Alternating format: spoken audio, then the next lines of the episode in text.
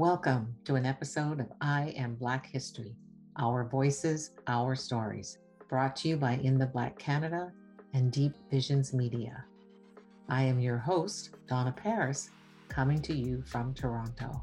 In the spirit of reconciliation with Indigenous peoples in Canada, I, Donna Paris, solemnly pledge to learn more about Indigenous peoples and issues to not perpetuate stereotypes in my conversations or observations, to read the Truth and Reconciliation Commission of Canada's 94 calls to action, to read the 231 calls for justice in the final report of the National Inquiry into Missing and Murdered Indigenous Women and Girls, and to actively encourage ongoing support of National Indigenous Peoples Day every June 21st and National Day for Truth and Reconciliation on September 30th.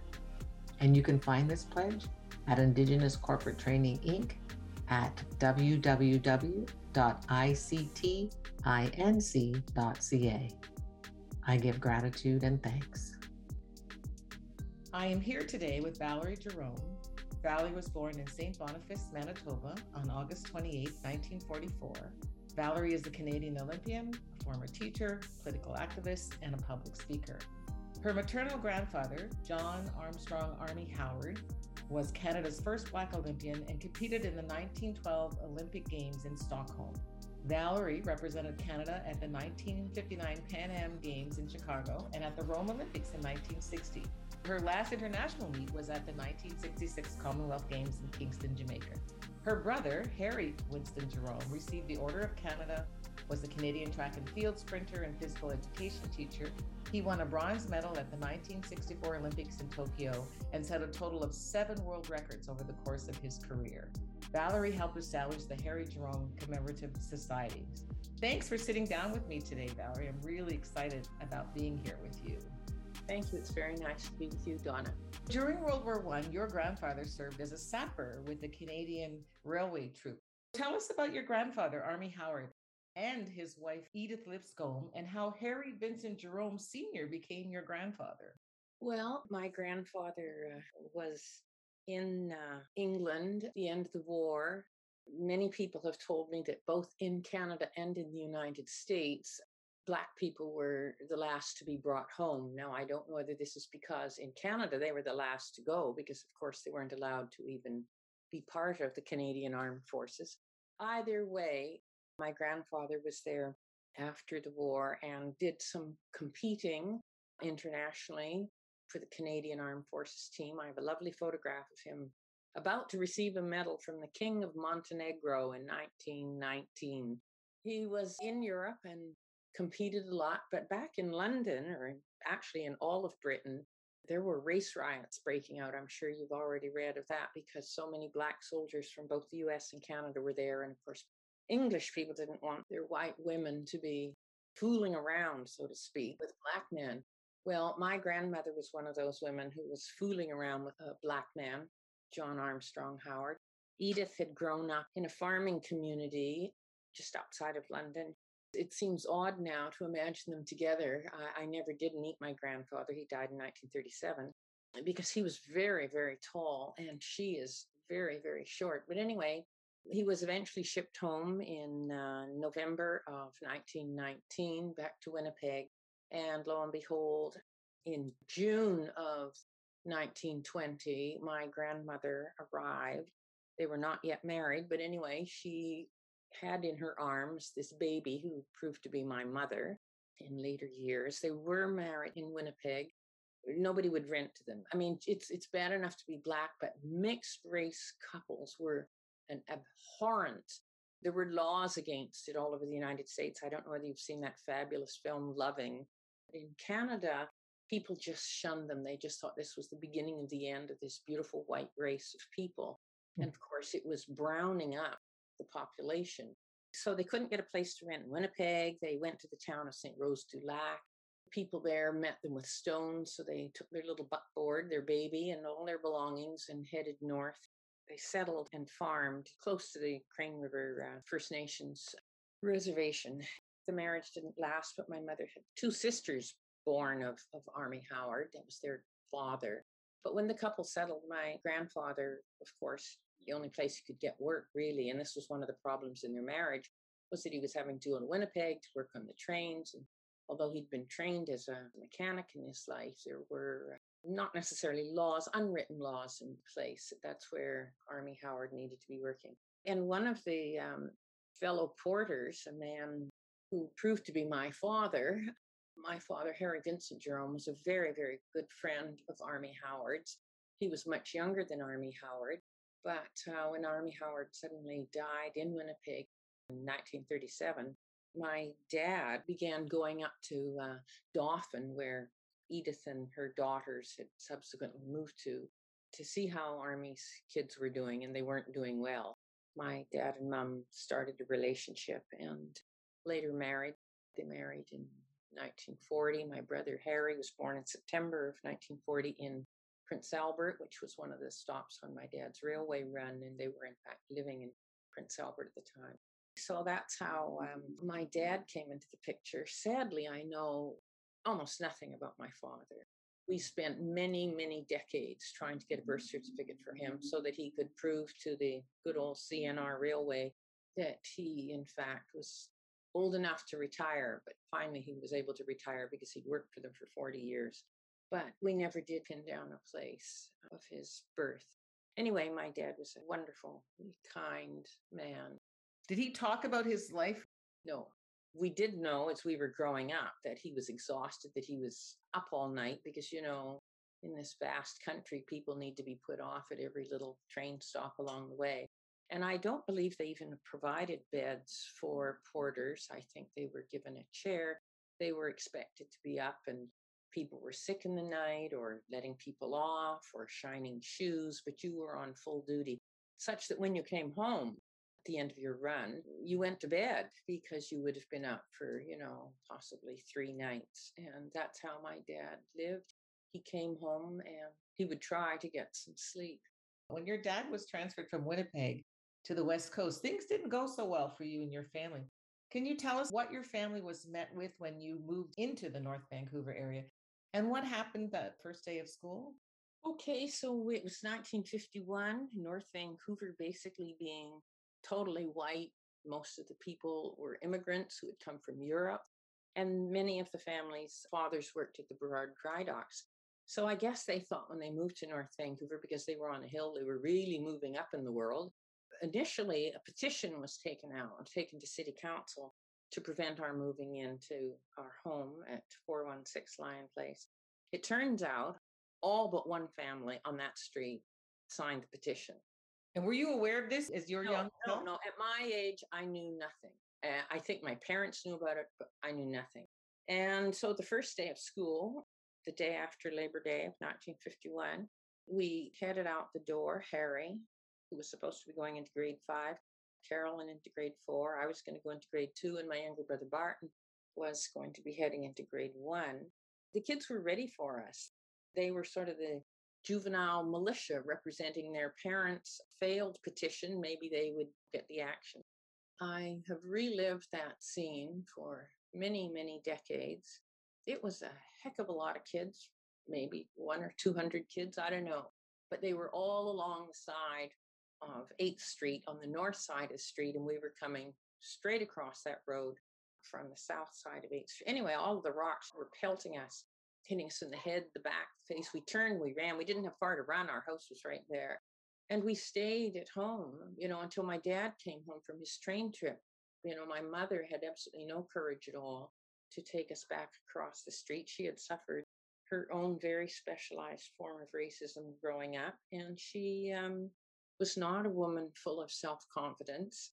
So we stayed there. And when my dad came home, he took us across the road into this mob of kids at, I don't know, quarter to nine in the morning before the bell went. Oh God, I, I sorry, I get I get tense just even thinking about it. Anyway, my dad proceeded into the building to see the principal, and we were just sort of surrounded by this mob of kids. And the most outstanding thing to me, and I use this example over and over and over again in all of my talks, especially in schools, our neighbor, the daughter of the one family that did not sign the petition, little red-headed Annabelle Mackenzie, just left the mob and came and stood with us. And it's so deeply etched in my mind for all time. And you think, here's a little girl, she's seven years old, and she's got far more courage than the grade sevens or the other kids in her school or the hundreds of people whom I've been with over the course of my life who have not stood up, spoken up, you know, articulated what needed to be said, whether it was verbally or through your actions. Is that why you tell children dare to be Annabelle? An Annabelle. I use that. Oh, dare to be an Annabelle. I, I tell adults too, because let me tell you, sometimes the adults need to be told more. I think kids are more in touch with their emotions than adults who've managed to shove them down. Anyway, yeah, so my dad came out of the building with Mr. Bowman, who had his megaphone, and he announced that, uh, yes, we would be allowed to come to the school and, and the kids better stop all of this uh, behavior. And then I watched my dad walk across the school grounds back over into our yard. You know, the racism didn't go away because Mr. Bowman had said a few words. And I got so I really hated going to school. Although once I was in the classroom, I couldn't have been happier. I loved it, especially my first year there. I came to school late because number one, I was afraid of the school grounds. Harry and Carolyn, my older siblings, would race off and tie up with their friends. Harry would be out there, you know, hitting a ball or throwing a ball. I hated the cold, slimy, gray oatmeal porridge, which I've never ever been able to eat. So I would sit there, and I guess, you know, after the bell, I could hear the bell rung across the road. I would swallow two mouthfuls and get into class late. My teacher always allowed me to go down to the washroom and wind down, often throwing up the porridge, which hadn't really gone down anyway you know, my teacher in the classroom made a wonderful difference in my life. At that school, I had a couple of teachers who really cared about me, and I did make some friends because, you know, it wasn't all of the children who were throwing the rocks. So each year it was sort of interesting to see who I would have for my next year's teacher. Some of them were real bright lights. And one of the things I realized was that, you know, a teacher can really make a difference in the lives of children. If they have troubles at home, troubles somewhere in their lives, they can be safe, they can feel successful, they can be happy in the classroom. It certainly was a, one of the major motivators in my life to become a teacher. Your dad took you to school that day, and did he give you advice about how to deal with what no, was going on? No, not at all. I think our dad, in some ways, was crushed that this was happening to his children. He, was a very loving father. I think he thought, or I know he believed that by moving over to the North Shore, uh, not living in the downtown core, where much of the Black neighborhood in Strathcona had a fairly high crime rate. It was it was a rough neighborhood, and and just as he had done when we lived in Winnipeg. In Winnipeg, we lived out in St. Boniface, we did not live downtown. Our best friends, the Durhams, they lived right downtown and they lost kids to gunshots, being run over, to house fires. So my dad was always looking for safety. And he thought the North Shore, being away from downtown, no busy streets to, you know, Lonsdale at that time was the only main drag, and that was half a mile away. It was disheartening, I think, for him to realize that his children would not be welcomed at the school. In Winnipeg, one night we had a house fire. My dad was away, and uh, we were renting a room to a lady named Betts, and she was a smoker, and the house caught on fire. When we went out into the street, and whatever it was, well after midnight, our next door neighbors, the Ball family, took us in, and we slept there overnight. In 1953, when we had this experience in North Vancouver, my dad, of course, as with the previous fire, was away from his family on the road, as he would say. And um, we were out in the streets. The approaching sirens were, were making great noise. And people sort of lifted the blinds and peered out into the street, pulled the blinds down. Nobody took a mother with four kids, a pregnant mother with four other kids, into their home. We went in a cab to the Salvation Army Hall and slept on chairs. So North Vancouver was not St. Boniface. And although we were alienated from parts of St. Boniface because we didn't speak French, Perry had a friend across the street, you know, it wasn't a blatantly racist neighborhood that I was aware of. You know, North Vancouver was pretty hostile. Now, it wasn't always that way. You know, in 1954, we moved further up the hill, and um, all but one of our neighbors spoke to us there. We just had one family across the street who wouldn't even look at us. But, you know, we made friends, and uh, not that we hadn't made friends at the other, but we did feel like we were part of our community. You know, racism certainly continued in our lives at, at unbelievable rate sometimes when I think about it. But it was a step up from the first house. Yeah. What do you remember learning about Black history in school? Well, Black people usually had a white person in a big pot over a fire. The women were always naked, you know, topless anyway.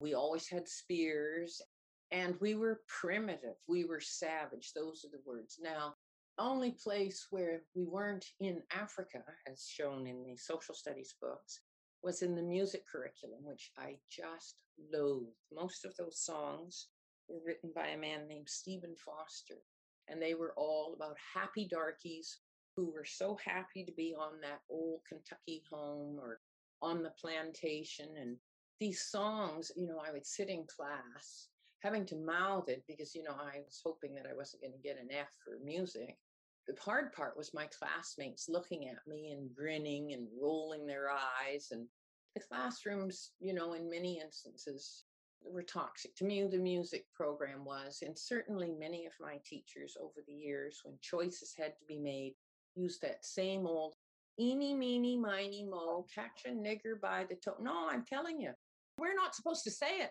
but they said it all my life. I want to remind them of what they said when I hear it, I have a physical reaction. Let me tell you, so do I. As for Darky, as for Blackie, as for all of these things, which we heard on a daily basis, you know, not all of our fellow students in every school were wild about us.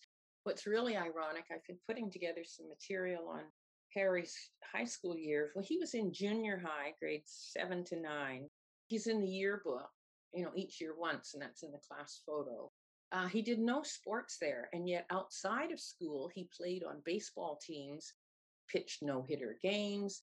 He was a great soccer player, but he didn't do any of those things at that junior high school that he went to from 1954, I guess, until um, 1958. I'll tell you something really funny. This is not funny. Just recently, my high school graduation class had their 60th reunion. And the organizer or the whoever he's whatever it's called when you head up this reunion had been sending out notes to all of us via email to make sure we come, make sure we come. And the last one he sent me, because I got so I deleted them after this, was one of these remember the good old days. Well, his good old days included, and isn't it too bad we can't say eeny, meeny, miny, mo anymore?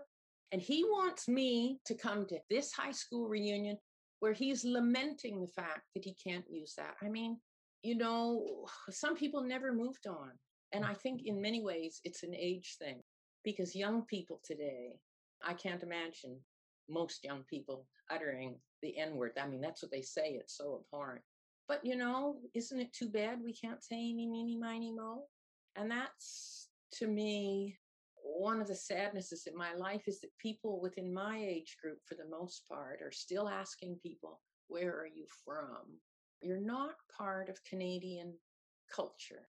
And uh, having been trying for 31 years now to get my manuscript published about a Black Canadian family that had three Olympians and who had experiences, you know, been shocking because what the Canadian literary industry has done, they have produced lots of books written by Black people, but they're about polished hoe, lamenting for Trinidad, longing for Haiti, longing for this experience in West Africa.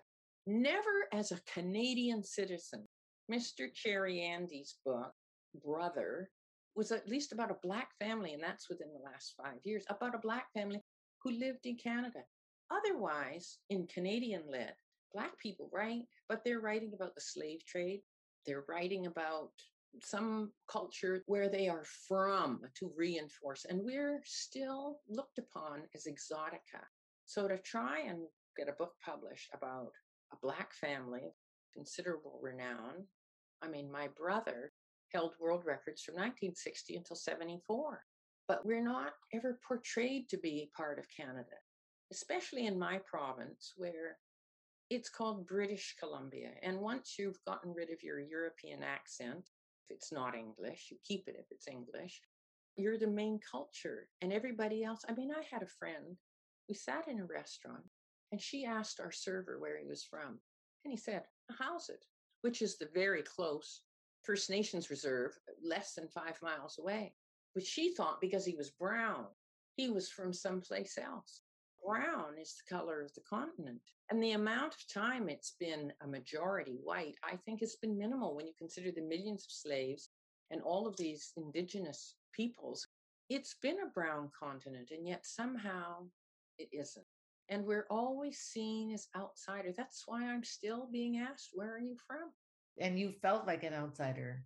I did. And I found everything about myself. I still have to check myself.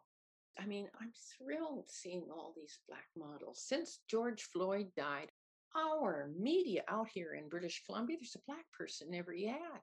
Emery Barnes, who was our first Black male elected to the British Columbia legislature, his daughter became a model way back when. She was in Vogue magazine. Well, she certainly wasn't appearing in any advertising in the province British Columbia, but in New York City, she could be accepted. I was greatly moved by that. I was greatly moved and shaped by Angela Davis letting her hair grow into a black is beautiful afro because I and my sister would spend my time starting in the 60s. We used these hot iron combs to straighten our hair. And, and once I actually had my hair chemically straightened. Of course, it all broke off, and that was the end of that. But, you know, that anything about us was not very attractive, not appealing. And that has mostly stayed with me for my life. As you say, you feel like an outsider in so many ways, and yet I was so engaged in my community and as a teacher, and I still get hundreds of letters from grateful students who are now working in Cambodia, they're working in Hong Kong, they're working in Toronto, in Montreal, in Greece, in San Francisco, and of course, all kinds of them send me birthday cakes still on my birthday. Kids, they saw you for who you were in the classroom. You know, I have a very good friend who's a dancer. I'm on the board of several dance companies here in Vancouver. This wonderful man comes to Vancouver a couple of times every few years because he's part of something called Kid Pivot. And he's a black man. He lives in Los Angeles, but he dances internationally London, Netherlands, Israel, France, Sweden. He's amazing. So he came up here this year in March, or might have been the beginning of April, to rehearse for this new show we were putting on the road. And he said to me, Well, Valerie, you know, my usual Vancouver experience has already happened to me. He said, You know, I travel to all these cities around the world, but I can count on one thing about Vancouver. I will be called nigger somewhere on the streets. And here he was, it was the second or third day he was here, and he could report to me already that he had been called a nigger. And, you know, Canadians reject all that about themselves, they don't acknowledge it.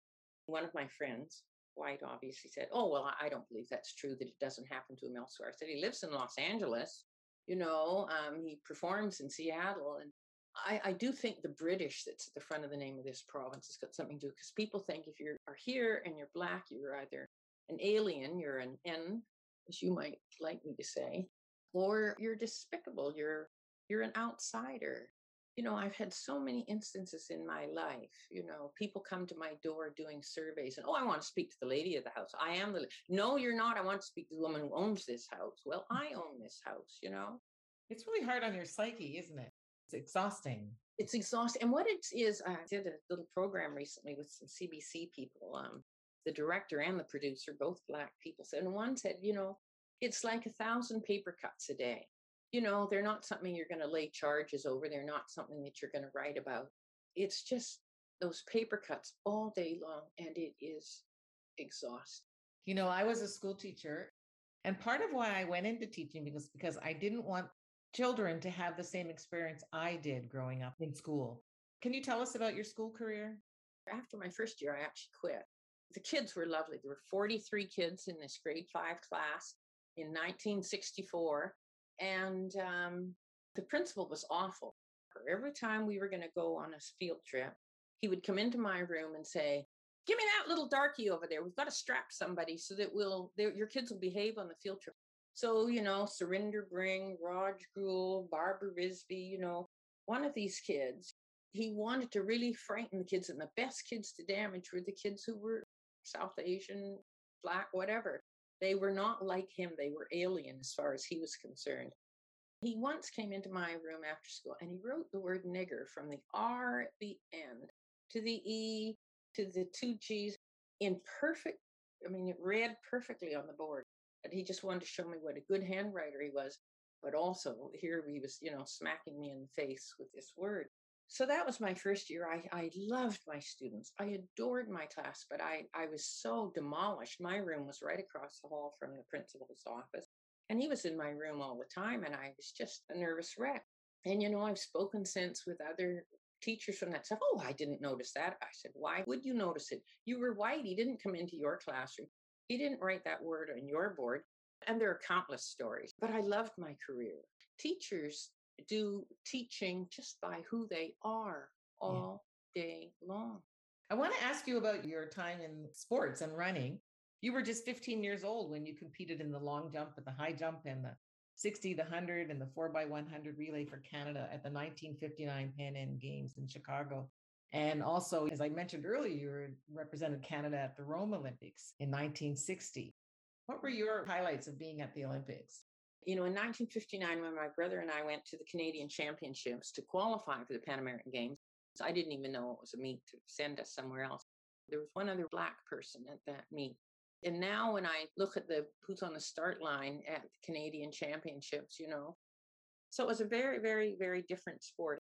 So in 1959, to be Canadian champion at 15 was absolutely shocking to me. It was it was news I could hardly stand, and it did make a difference in the lives, particularly of my father, who was always called boy or God knows what on the trains as a porter. He became Mr. Jerome. My younger brother Barton, who was in a school for the mentally handicapped, was treated a little bit better. And I do think that Harry's and my profile at that time made some kind of difference. So we went to the Pan Am's. What was really great about that, my mother's siblings, two of them lived there. Army Howard's sisters were living there. So we had lots of people in the Sands that we'd never met who were actually there cheering for us. So the next year in 1960, you know, Harry set the world record and off we went to the Olympics. Canada had not won a medal since 1928 and pressure was really on Harry. He was 19 years old at that Olympic Games. The big highlight, of course, was you know, the Canadian team was so small, we didn't have our own dining room, so we could either eat with the Brits or the Americans. And why wouldn't I choose to eat with the Americans? I was besotted with the young American high jumper, John Thomas, and thrilled to many days that I was there, sit at the same table as Cassius Clay, as he was known then. He was so funny and such a big mouth. Who would have known that he would go on to be this icon for all Black peoples around the planet? So that was pretty thrilling. He was very much besotted by Wilma Rudolph, who actually won the 100 and the 200 and the relay in that Olympics. She was just 20 years old. Cassius Clay would come and hang around the track and field people because there was the lovely Wilma Rudolph. He, was very entertaining. It was a thrill. And my brother Harry did, uh, when they were in the same town as each other, they usually got in touch. And and so Harry had some type of ongoing relationship with him. You said Harry might make the front page of the Vancouver Sun for setting a world record at Empire Stadium, but he still couldn't rent an apartment. Can you say more about that? Yeah, so in 1962, Harry married Wendy Foster, a white woman from Edmonton, but who had been going to University of Oregon. He and Wendy looked and looked for apartments. And in all of these apartments, the sign was still up the day after they'd been there, you know, vacancy, vacancy, vacancy, vacancy. And finally, our friend Sheila Thompson, my second foster mother, went out and rented it in her name. Was she and Wendy, Harry's wife, did go and rent this apartment. But, you know, it was just ironic. Not ironic, it was obscene. You know, it was all right for him to entertain them by running down the track and raising Canada's profile but by God, don't live in our building, you know. And again, not only was it because he was black, but this was an interracial couple. That's what I love about the world today. I walk down the streets and my God, they're not looking at the color, they're looking into the heart of the person. I, I love it. And I smile at a lot of couples on the street. It's very uplifting. In 1995, you went to Ridgeway Elementary School, the same school that you talked about being stoned at. It was my first Black History Month talk. I remember taking the class to the window. I said, you know, come and look out the window. Do you see that big house over there? That's where we were. And we didn't even get onto the grounds. I have to tell you, just recently, I was back there, the CBC crew, and I also went to the house. And, uh, you know, it's amazing disturbance that, however mild, erupts in your stomach when you revisit these moments. I want to tell you about another moment that I revisited with horror because I had so shut it down in my mind. I was so ashamed of being Black. I married in 1964 in July, and in August, my husband and I went to the Banff Springs Hotel where we had made a reservation six weeks before. And Ron went in, was signing us in, and I came trailing in. And the clerk looked at me and he said, I need to see the manager. The manager came out and said, You know, we're overbooked. We're really sorry. We can make a reservation for you with one of our other little hotels, dumpy little yellow motel down the highway. And you know, when that happened, I was so ashamed that I was ruining this man's life because his mother had been deeply unhappy at this interracial marriage. And oh my God, think of the children. In the end, she ended up loving that child as much as anyone ever could. And Ron and I didn't even talk about it. We got in the car and we drove down the highway, and then we filled up our week with hikes and sightseeing and whatever. The shame was just awful. And so in 2015, I went with this wonderful dance company that I'm with. Our tour manager Brent said, Oh, let's go over to the Banff Springs Hotel and have a drink. And I, oh, sure, that's great. Well, I walked in the door and the smell of the oak and the leather, and I thought, oh, my God, I've been here before. And my stomach was just heaving. Just suddenly remembered standing at that counter over there. I was frozen. And the shame was there too, you know, that I, this person was really going to ruin the life of this because we did not have a strong well my brother always had a strong sense of self-worth. I guess my older sister did too but i um, i found it kind of hard for much of my life to believe in me and that's what i loved about children and about teaching you know it was sort of a refuge actually. That memory became so vivid and it was just so washed over me it was shocking it was like standing on 8th Street again, you know, looking at school that you could almost feel those rocks hitting in you. And as we turned and just got to the other side of the gate, you know, this thud in your back. So, you know, we can fill our lives with joy and happiness and good friends, but some things are, they're really in there. You had suggested that I listen to the speech that you did on YouTube from the Historical Society. And all I could think about was how did she survive all of that with the sense of self? Where do you get your strength from? Called an illusion. When my son finally decided he didn't need to live with mother anymore and he was going to be so independent, you know, the first thing he said to me in this was, You live with too much fear. People can read you any way they want. They would like me to seem self composed and together. They have no idea. You know, when I meet new people, I don't know how they're going to respond. I don't know whether they're going to be the family that says, well, get my kid out of that class, you know. I have no idea. Paper cuts maybe heal, but I'll tell you the inside ones, you know, they don't always heal. What do you know about the Black community from Salt Spring Island? Well, I did know quite a bit about them for a while because these people came to Victoria, first of all, in 1858 on the Commodore. They came because the fugitive slave law had been enacted in the United States, and that meant any Black anywhere in the United States could be picked up and taken south and returned, not even to their own land. You could just claim them. So a lot of very capable, wonderful people came to Victoria and I think it was more than 100 of the people on a boat, maybe 200, arrived in Victoria, but they weren't well treated. So some of those families, the Stark family, the names are on some of the roads on, on Salt Spring Island. So there were about five or six families that did go, and Mrs. Stark became a school teacher over there. Most of the people in Victoria left. The Alexander family actually stayed, and uh, one of their descendants actually was the principal at BCIT uh, for many years. Wonderful man with a good sense of history of, of his people coming up. So most of them didn't stay. I think the people on Salt Spring Island were half a dozen families and and were relatively happy. It's a very rural spot. But the Victoria contingent, you know, as soon as slavery was ended, which wasn't really because it just took another form in the United States, most of those families went back. They found not only was it not as free as they thought it was going to be, but it was also a little bit colder.